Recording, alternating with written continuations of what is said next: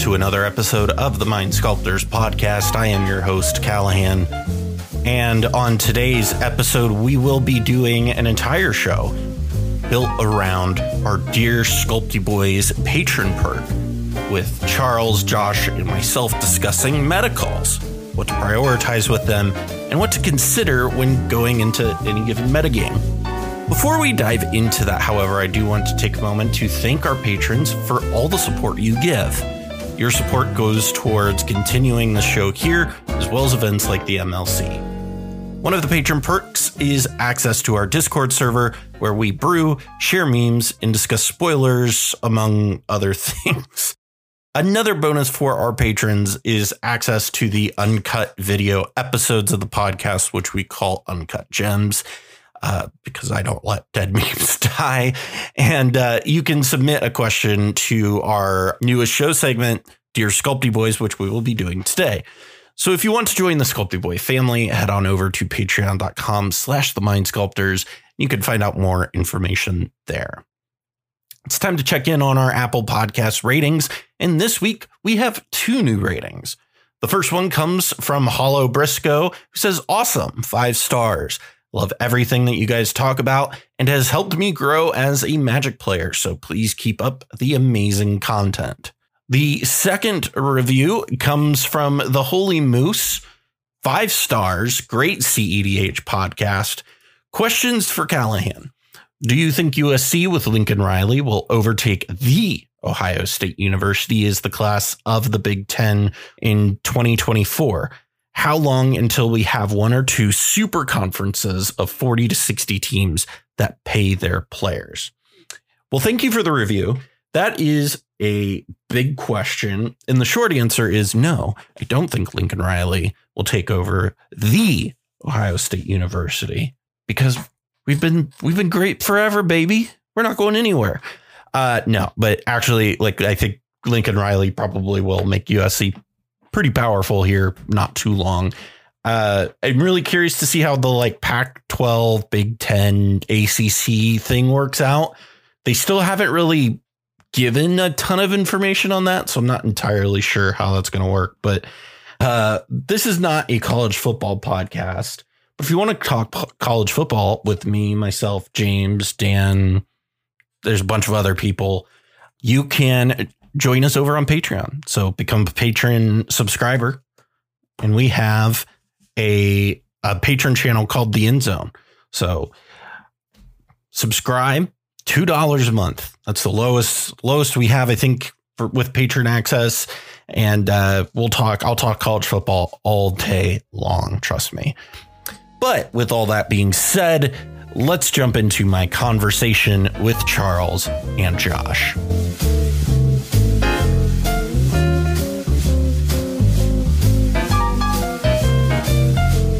It's funny because uh, Josh and I both work for the government, and one of the guys that I work up for uh, also worked in a submarine and talks much like Josh about like engineering aphorisms about being in a submarine. It's like, yeah, if you don't do this, everybody like the the, the everyone will die. Everyone will die. There, there's a leak. Everybody, and guess what? You have a coffin in the water. Yeah, that's, we call it we call it water in the people tank. Yeah. No thanks. Water in the people tank. Yeah, yeah dude, that's that's fucking death. Oh man. Yeah. Yeah, That's It, it, it is a really bad it's way. terrifying. Yes, it's yes. absolutely terrifying. Yeah. It's happened once in my life, and I, ooh, I was I was on watch, unable to help at all, and I could not leave my station, and just had to hope that everybody else could do what they had to do. so. Wait, Damn. what happened? we we can talk about this later. Well, This is we after this, the this- recording. this is after the like this is almost like a content warning here for those who are very sensitive about death. I need to. Uh, I, I want to. And drowning. This might be an interesting thing. can break here. Well, We this might break be an interesting thing for like uh you know the patron stuff, right? You know.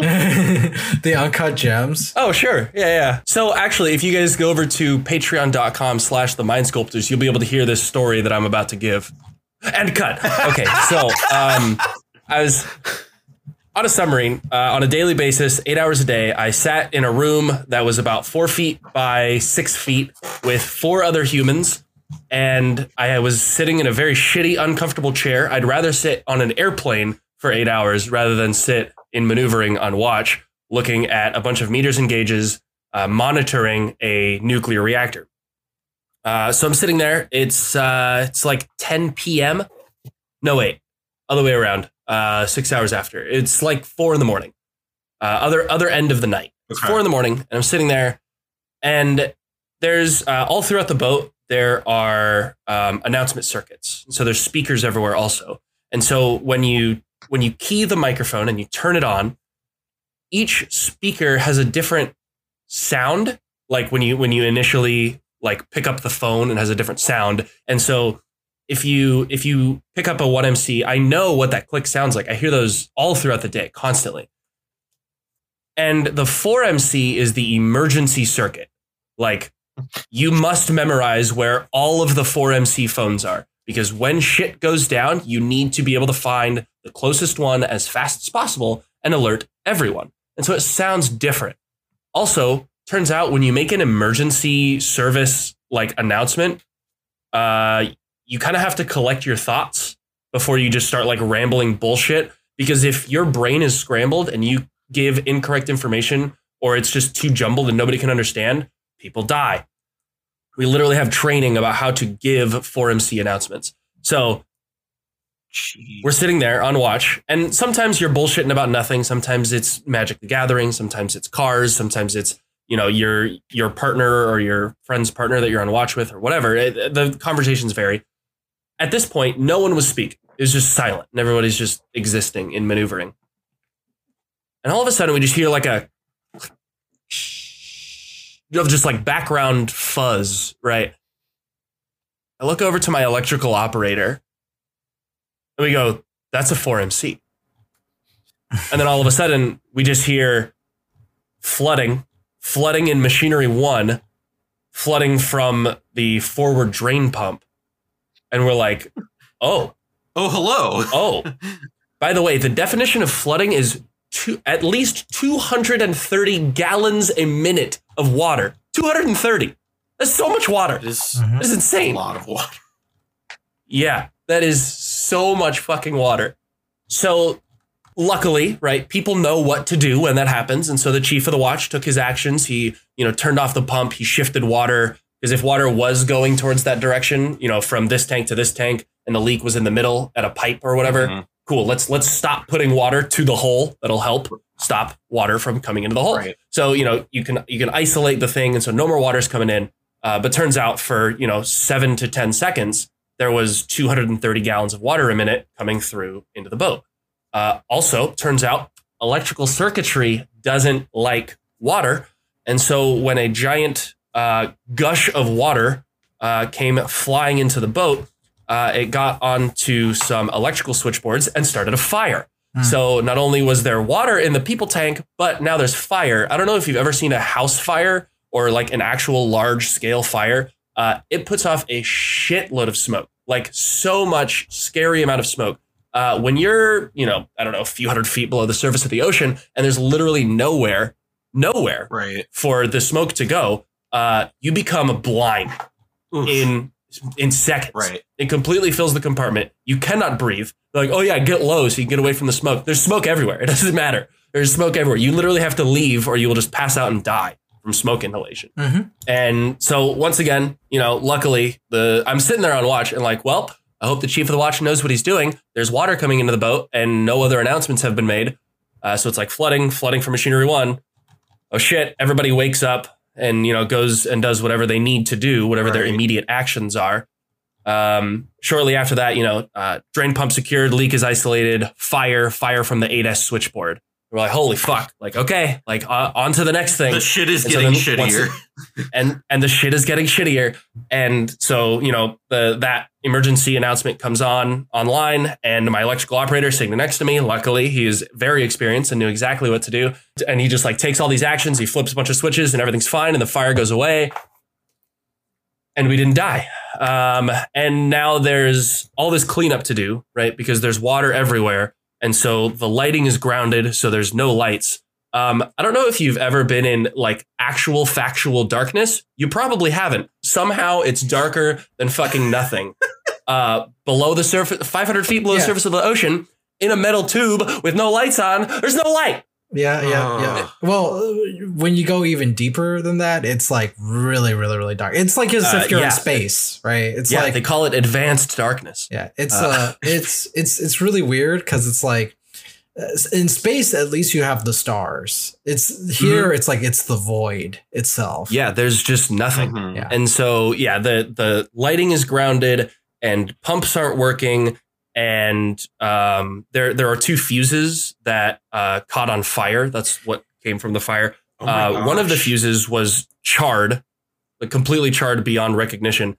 Uh, we literally could not find the other one. It it, it vaporized. It was fucking gone. Wow. So, um, yeah, uh, submarines, uh, th- things like that don't happen very often. Uh, it was it was definitely a, a very uh, niche case scenario. Fire plus, or sorry, flooding plus fire. Um, Right.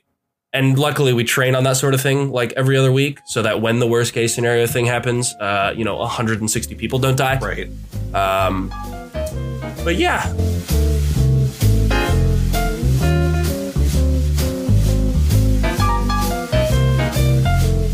So this question comes from Kino, and they ask Dear Sculpty Boys, when brewing a new deck, what do you keep in mind about the metagame? Obviously, as with every competitive format, the specific meta of a given shop will vary, but in the generic worldwide meta game, what concerns are at the top of your priority list? we looked at this and we were immediately like, this is like a show topic, right? Like this isn't a a segment answerable question. Like this is like a full 60 minutes. Let's talk about it. So Charles, you were about to like launch into something there. So like what's your kind of whole take on this question like immediately? Okay, so I think there's a lot to unpack in the question, first of all. So I think there's two questions stated here. What do you keep in mind about the metagame? And the other one is in the generic worldwide metagame, what concerns are at the top of your priority list? And based on how this question is worded, I think the latter is actually the question that you are really kind of focusing on, Kino. And so I figured that we hone in on that because there's actually a lot to go through with just that question itself, right? The question is kind of, for one thing, it's in the generic worldwide metagame, what concerns are at the top of your priority list? I would imagine that this leads to me thinking about concerns being like, okay, well, what are the decks that I am trying to compete against? What are uh, what what's sort of the pacing of this format meta, and what are key cards or interactions am I looking out for? Right? Am I looking at something that's more very spell slingy? Is the graveyard a, a, a resource that I'm really utilizing? But even before I, I, I even go to that, I think like the first thing that I actually think about when I'm thinking about that question is what kind of deck am I playing? Yeah. right? Because that informs a lot of your decision making. yes. Yeah, because because it's like, oh yeah, I really don't want to play against those stacks decks or something like that. And then you know, and you're saying this as you're piloting a stacks deck, Right. right? And you're just like, yeah, yeah, yeah. You know, I can't really play against rule of law, and and, and so you you you use that as your answer of like, oh yeah, you gotta have ways to answer rule of law, but you're also playing rule of law yourself, you know.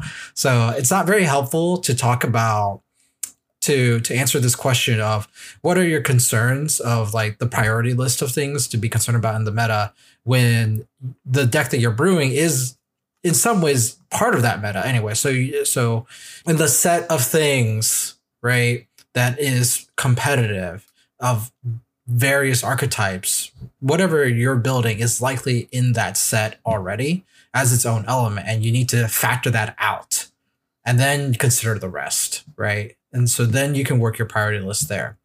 So I, I'm I'm actually going to bring this up to to you, Josh and Callahan. How do you guys kind of want to go about it then? Because we're not actually told what deck; it's just a new deck. Well, so, So- here I, I will see this as somebody who has a established CEDH list on the database that is built and constructed very much in the way of here is a list that we think will be okay if you take it to a general meta and here's 400 cards that would also be good as meta calls.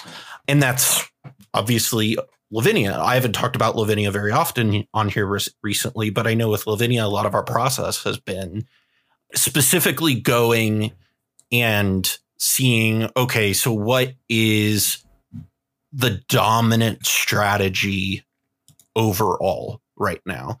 Especially when you're playing a deck like Lavinia, because that is very much the like anti whatever is popular at a given moment. And generally, it's like the anti Nas deck, right?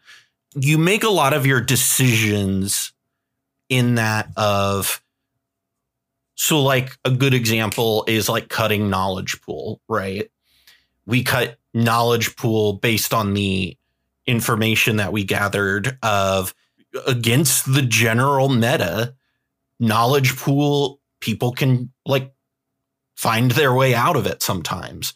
And Omen Machine makes you play against their top decks, and you have ways of generating card advantage that they don't.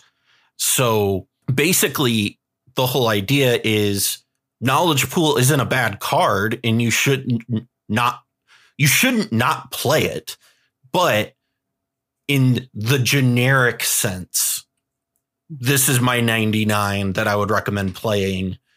And knowledge pool might be really good in your meta. I don't know. I don't play in your meta, but like going into Founders Club or the r slash CEDH server or uh, Nexus or any of these places where you can go get CEDH games on Discord. I have the the 99 that uh, we put on the database is the 99 that in our experience has been like the best against the overall meta. And that's kind of how I approach it. Yeah, the way that I kind of jump onto that is Charles, like you mentioned, you know, uh, we'll take my Adeline list for example. I run all of the rule of laws, obviously not Arcane Laboratory, but I run all of the rule of laws you can run. You don't need to remove a rule of law from somebody else's board if you have a rule of law. So obviously that's not a consideration.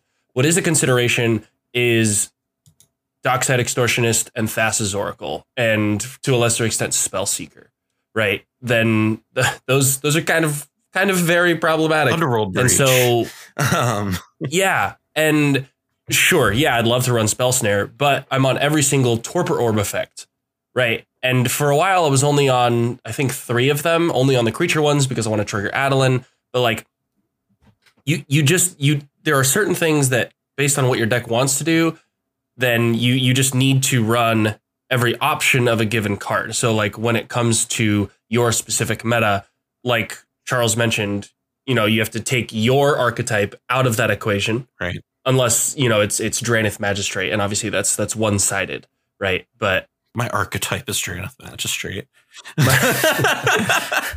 yeah, I, basically every way you could possibly find a Drannith. But so yeah, take your archetype out of the equation for the most part, and then the knowledge of your meta is so vastly important. Like was talked about on the mono white guys go to Thraben U, right? You guys talked about knowing you know, there's there's a tell. Obviously, you see their commander. So like Kess, you're you this. Uh, come on, that's pretty easy. Oh yeah, they're totally not going to use their graveyard, right? No, no, not even. And so so so look for your for your Grafdigger's Cage or your rest in pieces or whatever, right? To shut down that aspect. And and so just knowing what the meta is kind of informs what you might be seeing. And so for a while when there was just a shitload of Krark and Sakashima, it was like, cool, let's find, you know, let's let's find a rule of law or let's find the Drannith to stop the the thing from landing in the first place, or swords to plowshares to kill the Krark on the on Sakashima's way down. It's interesting because like like in 60 card formats, right? You have a sideboard. You have your main 60, and then you have the sideboard where you pull stuff in for specific matches because you're just like, ah, game one, it doesn't really work that way. Whereas Commander is your entire deck is your deck and your sideboard kind of all out, all in one. So you have to be able to like have the toolbox at least when you're playing stacks, in my opinion, right? Like if you're doing that at minimum, you kind of have to be able to like pivot, I guess. So I'm going to abstract this uh, back to uh, what I was saying earlier about like archetype. Let's just assume that we don't even know the archetype now, right? And, and we're going to call it archetype alpha. The deck that you're building is archetype alpha. And what's cool is that archetype alpha could be a li- could be one of the established archetypes that's already in this set of competitive decks in the meta or it could be something new altogether. So it, it could be any one of those things. It could either be something novel that no one's ever really formulated an archetype for, or it could be something that's established, like a stacks list or like a Grixis Adnaz list, right? Mm-hmm. So now you have your archetype. Now you got to think about your meta, right? And as Josh kind of hinted at, there are some archetypes that actually do care about other archetypes of its kind in that meta, right? Like for rule of law decks, they don't really care if there's another rule of law per se. oh, cool, help. Uh, yeah, yeah, yeah. For for for Adnaz list though, right? They are actually conscientious of other people running Adnaz, right? Right. And cool, someone else to take the Tymna beats. yeah, yeah, yeah. And so when you have your archetype, right? I think one of the things that you'll think about is in terms of like you know, priority targets or concerns for your meta is like, okay, well, what is my archetype vulnerable to? What are the things that my archetype just doesn't care about, right? Imagine if, like, for example, there's a meta where you know there's a there's a colossal dreadmaw deck that only just plays colossal dreadmaw and others of its ilk, right? You're going to be like, well, my deck doesn't care about it, right? My deck is a okay, pretty pretty fine. Like maybe you built a Sakashima Kodama list. And you're like, rule of law, you know, whatever, right? Or maybe you're a stacks list and you're like, those rule of law decks, I don't really need to think about, right? And so this is something that like I would say could be kind of helpful because you don't want to overload your thinking. The meta is huge. It's pretty vast. CDH right now is kind of like in its wild west period and we got like legacy players coming in we're trying to like hone in and, and refine that list of decks we aren't really there yet and so when and so in the meantime you don't want to like overload on thinking about so many things because you're not going to be able to process it all right try to reduce down to like your base fundamentals of like okay if i'm playing for example if i'm playing adnaz right or if i'm playing like specifically like Krark Sakashima, rule of law is going to be an issue for me. Right. How do I deal with that? And focus it from there. Then your counterspells and interactions, specifically like with Krark Sakashima, right? Your counterspells and interactions, you'd be like, okay, well, what are these working at? And there, I think you want to focus on your color identities, right? What are my colors good for? What can I use them for, right? What are some very powerful cards that are proactive for me. And then like Dockside Extortionist, right? Dockside Extortionist needs no card to be answered for, right? It is the threat. Whereas, you know, an offer that you can't refuse is a card that people often debate about. And it's a card that that that that stands in certain contexts where you're like, this is a card that I need to play to deal with this, versus this is a card that's just completely useless against, I don't know, mono green elf ball, you know? So work in that order is, is is my suggestion. So with with this, you know, theoretical archetype alpha, I kind of I start with you know, okay, what what is my win con? And what are methods in my meta right now that prevent me from winning? Counter spells, torpor orbs, rule of laws, etc. Okay, um, how do I stop those? Okay, counter spells, abrade, whatever, right? So then tech those into your list. Make sure you can win the game. That's I feel like that's pretty pretty important when when grading a CDH deck is like what is your win con and obviously how do you can win, you win right? the game? Um, yeah, yeah. Can you win? Yeah, win the game and then um, prevent others from stopping you from winning. Mm-hmm.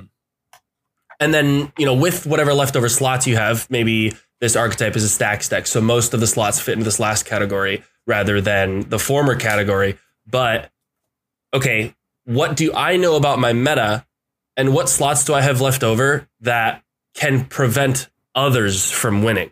Whether that's counterspells or rule of law or torpor orb, right? Force of negation is not a great counterspell in maybe Rog Silas, right? Because Rog Silas doesn't give a shit about casting of uh, Force of Negation on your turn. It wants to win as soon as possible. So Force of Will is the counterspell we're going for That's there a- because I want to protect my stuff. I don't give a shit about stopping you. It's interesting you brought that up because all my like Rector builds plays Pact over Fierce or Force, uh, specifically because of that reason, where you want to be protecting your win on your turn. You aren't. You're trying to use your pieces as sparingly as possible. You know what I mean? and so the card disadvantage there is just far too detrimental. Right. No, that makes a lot of sense. Mhm. And so that's that's kind of been my my takeaways with that, right? With with this theoretical archetype alpha. I think uh, you bring up a really good point here. Uh, one of the things that you can also think about is concessions. I'm not talking about like conceding the game, but things that you know that your deck isn't going to work very well, and deciding whether or not am I going to compromise my ability to win the game by putting in cards that don't actually synergize with my deck, just so that I can deal with stuff in this meta, or am I just going to take the L for it? Right? Yeah. Uh, Hope that that thing never appears. Yeah. And, and this is now a, uh, almost like a self reflection on you as the deck builder and pilot. Like, what am I trying to accomplish with this deck in this generic worldwide meta, right? That Kino you're you're you're you're talking about. Because am I trying to win at like a tournament that's a blind meta where I don't know what's there? So therefore, I should just maximize my my tournament wins, right? Or, or my round win. So I get the uh, the most easy, efficient wins, uh, and within the tournament time length. We, we talked about this a lot. I know a lot of other uh, content creators have also talked about this. That tournament time really sucks. Yeah. and and you want something that can you either you need to play fast or you need a deck that can play fast, right? And you need to be cognizant of who of what your opponents are going to be running, right? In that situation, right, even though it's a blind meta, the context of what that situation is, it's a tournament, is going to be different. Whereas it could be like I don't know, like the MLC, where the meta itself is literally like, hey, here's the whole entire list of decks. here's what your opponents are playing. Both of them are technically generic. Both the MLC list is curated with, you know, of large diversity of decks, and also the blind meta of a tournament is as generic as it can be sometimes. Right. It, it might also have regional bias. Uh, we don't really have data on that yet. But I mean, I know I, I talked with Mikey personally about this and uh, Mr. Dr. Professor Michael Levine uh, as well about like the fact that uh, we have suspicion that the Punt City tournament that's coming up is going to be very different from Marchesa. I don't think like, you know, someone piloting like a Heliod list without Sol Ring would do very well, nor someone playing Magda either. Mhm. Uh, and uh, the pacing will be faster. Tier one con is coming up, right? And the whole European meta is very different there than the North American meta. Cicada from CDH Brews or, or who brewed this, uh, you know, talks about the fact that like you know the, the the Latin America meta is also very different here, and so even when you go into a blind meta, like knowing the context for how that blind meta is set up still gives you clues as to Right. like you know what you're getting into and sort of how Mhm. fast the game is going uh, or how slow it is to touch on Charles' concessions point, um, there's a. I'll, I'll just use an example. I'll use my Aruth list for an example. Um, Drannith Magistrate turns off the deck. Whether Aruth is in the command zone, I, I'd rather Aruth be in the command zone when a Drannith Magistrate lands. So uh, that is not a concession I make. Uh, we must we must deal with Drannith Magistrate. I'm on fucking Mouth of Ronom. Yeah. All right. Like you have to deal with Drannith Magistrate in that list. As Charles found uh, and knew because he helped round out the deck, um, Chalice of the Void is pretty difficult for this list to deal with because I'm not on Mogg Salvage and I'm not on Abrade. So having an having artifact destruction is not something I'm privy to. Um, I've got plenty of bounce spells that hit non-land permanents, but there there are just certain things that you, you can't you can't tech in your own tech for everything, right? And so we must deal with Drannith. We might be able to. I, I've won through a fucking lodestone golem. Like sometimes you don't need to deal with the artifact. Sometimes you do. And Chalice of the Void, that game against Charles in Philadelphia, uh, was definitely one that uh, that that needed to be dealt with. And I lost that game because I couldn't. And like Charles said, sometimes you just take the L. You know, uh, these are things that I think like people don't really um take into consideration about like the quality of data that they're using and informing their deck. And when you go into evaluating the meta and things like that, you need to be able to share that with people who are helping you build this deck. Right. And the people who are helping you build this deck need to be able to understand that as well. I feel like sometimes when, when brewers are giving advice, they're only giving advice from their own perspective and their own experience. And similar to like how your question is being asked here, Kino, where there's the local meta right? Versus the generic worldwide meta.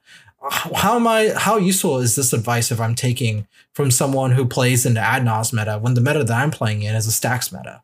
Right. You know. Welcome to my server.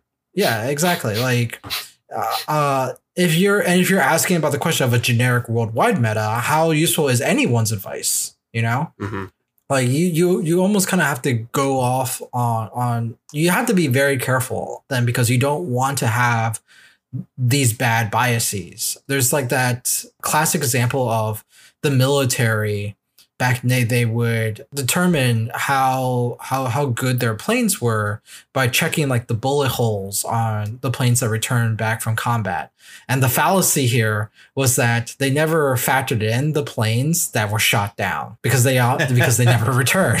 Right. They put armor on the incorrect portions of the plane because their planes that, that that's like losing to a certain archetype over and over again, but not tracking your losses. Yep. And then saying, wow, I almost lost to Drannith Magistrate. I need to put 10 more lightning bolt effects in my deck. Yeah. That's stupid. You you didn't lose to the Drannith. It was fine. Why did you you just you made your deck worse. You made your plane heavier and less efficient because you were looking at the wrong data.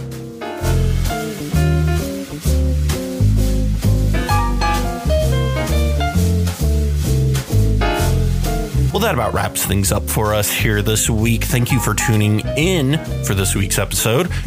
If you liked this episode or any of our other episodes, please make sure to rate this show on whatever podcast platform you are on. And if you are listening on YouTube, go ahead and hit that subscribe button and leave a comment down below telling us what your favorite part of today's show was. I'd also like to thank our top tier patrons Justin, Adam Hamden, David Snavely, Dionysius, Grady Goodenough, Jacob Turan, Jason Bialik, Matt Boehner, and Senior Coupon. If you too would like to support the show, you can head on over to patreon.com forward slash the mind sculptors or check out the link in the description. Thank you again for joining us, and from all of us here at the Mind Sculptors, I'm Callahan, and we'll see you next time.